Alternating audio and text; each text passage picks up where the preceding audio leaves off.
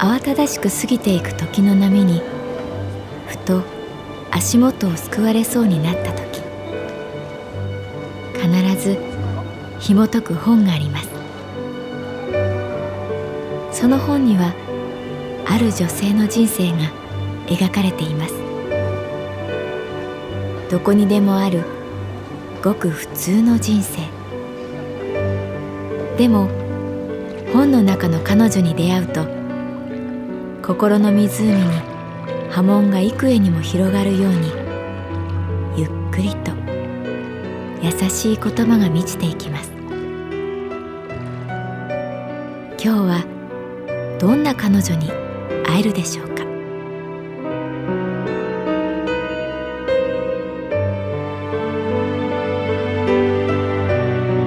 サウンドライブラリー。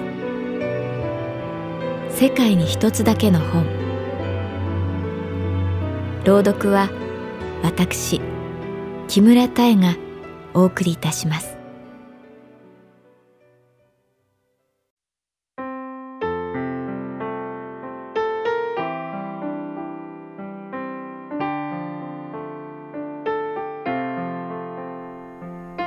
私の名前は月原かな子。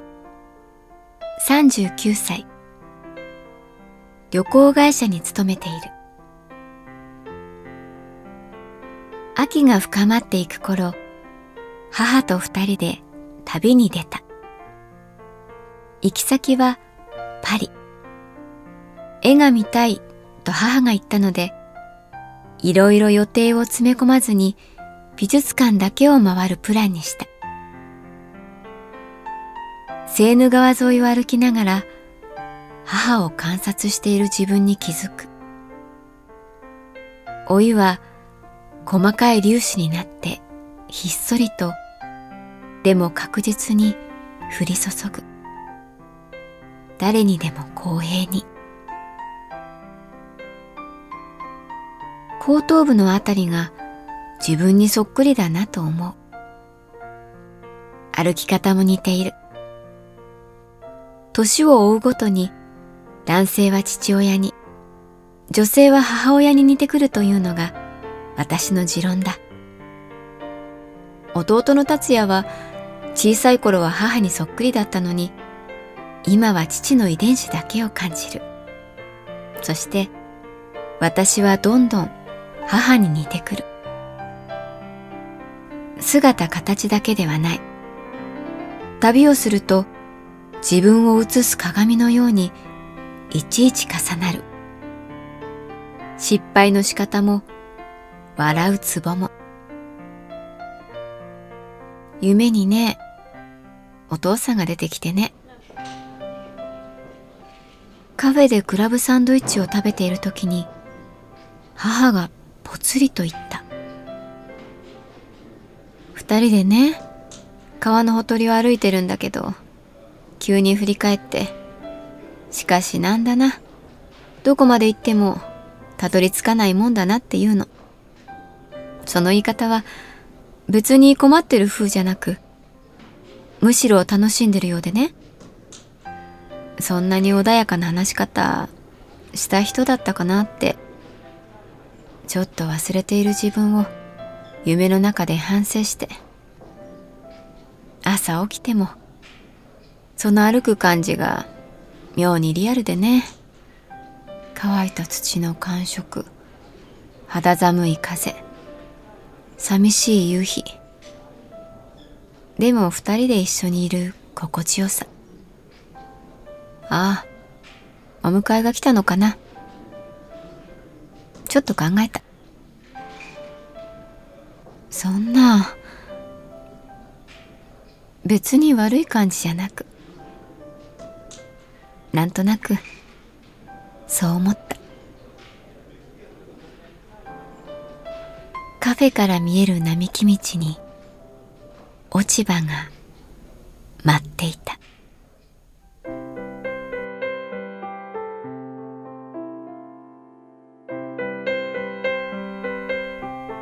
ベルサイユ宮殿はとにかく混んでいたガイドの里村さんはしきりに恐縮して、すみません。こんなはずじゃなかったんですが。とタオルハンカチで汗を拭った。パリの南西17キロ。ブルボン王朝の映画を示すヨーロッパ最大級の宮殿には世界中の観光客が押し寄せていた。一つ一つの部屋を丁寧に解説してくれる里村さん。残念ながら様々な国のいろんな言語のガイドの声にかき消され、よく聞き取れなかった。14歳のマリー・アントワネットと16歳のルイ16世が婚礼舞踏会を開いた鏡の回廊もあまりの人の多さに感動が薄れてしまった。たった一人でここに立ってみたかったな母がつぶやく。それでもきっとこの混んだベルサイユ宮殿も後でいい思い出になるんだろうなと思った。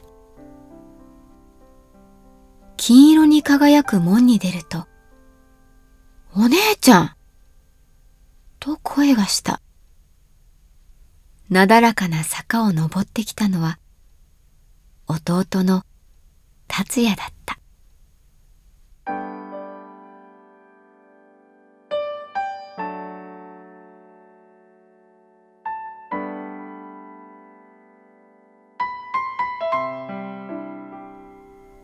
ベルサイユ宮殿の前でまさかの再会。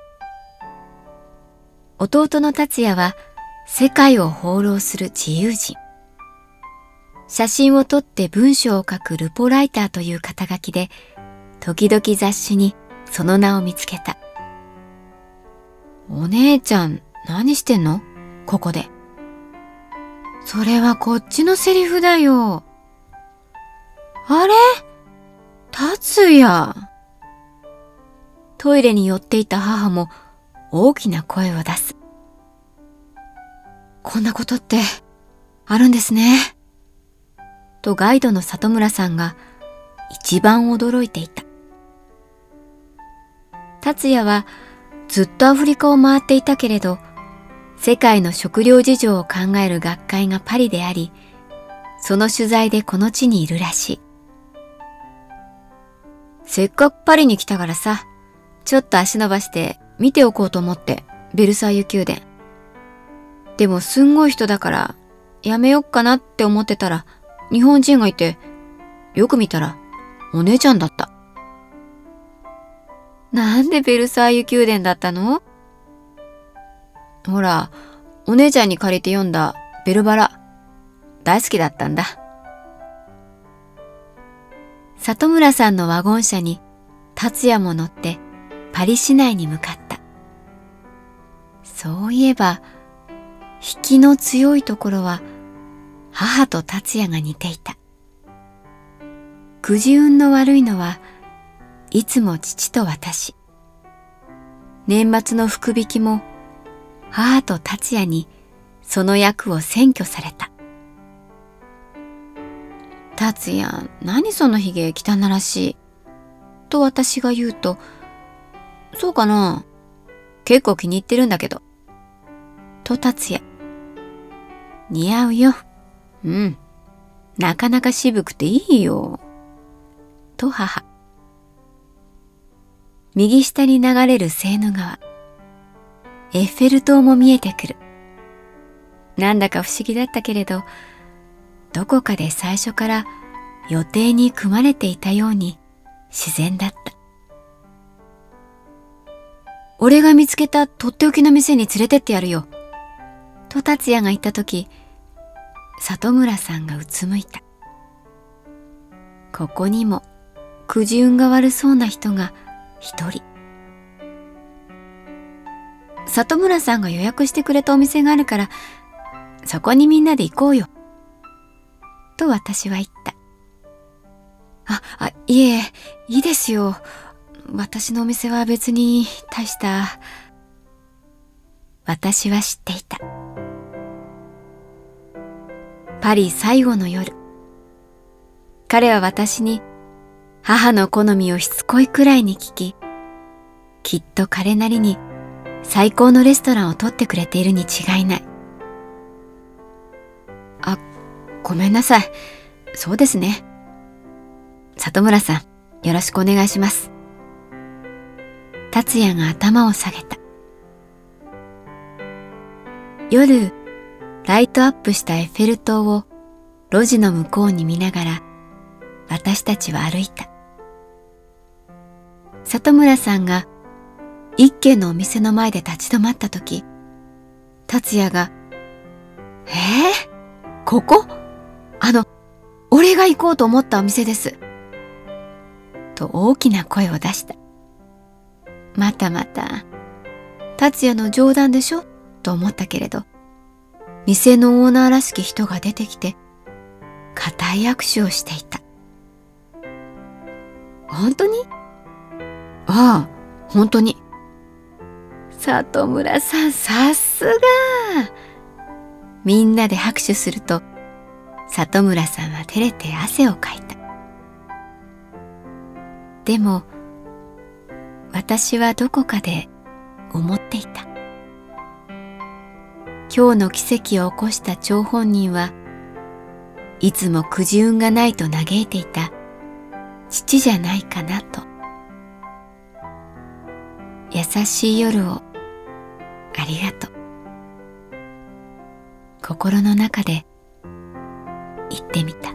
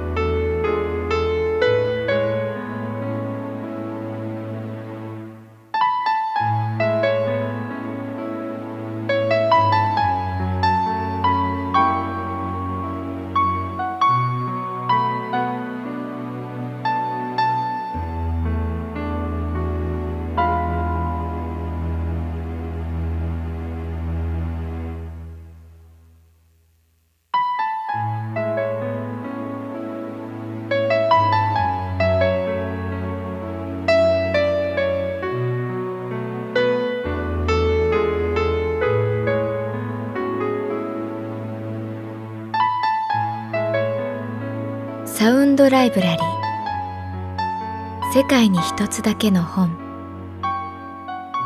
作。北坂雅人。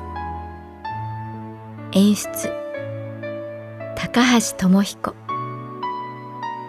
朗読は私木村多江でお送りいたしました。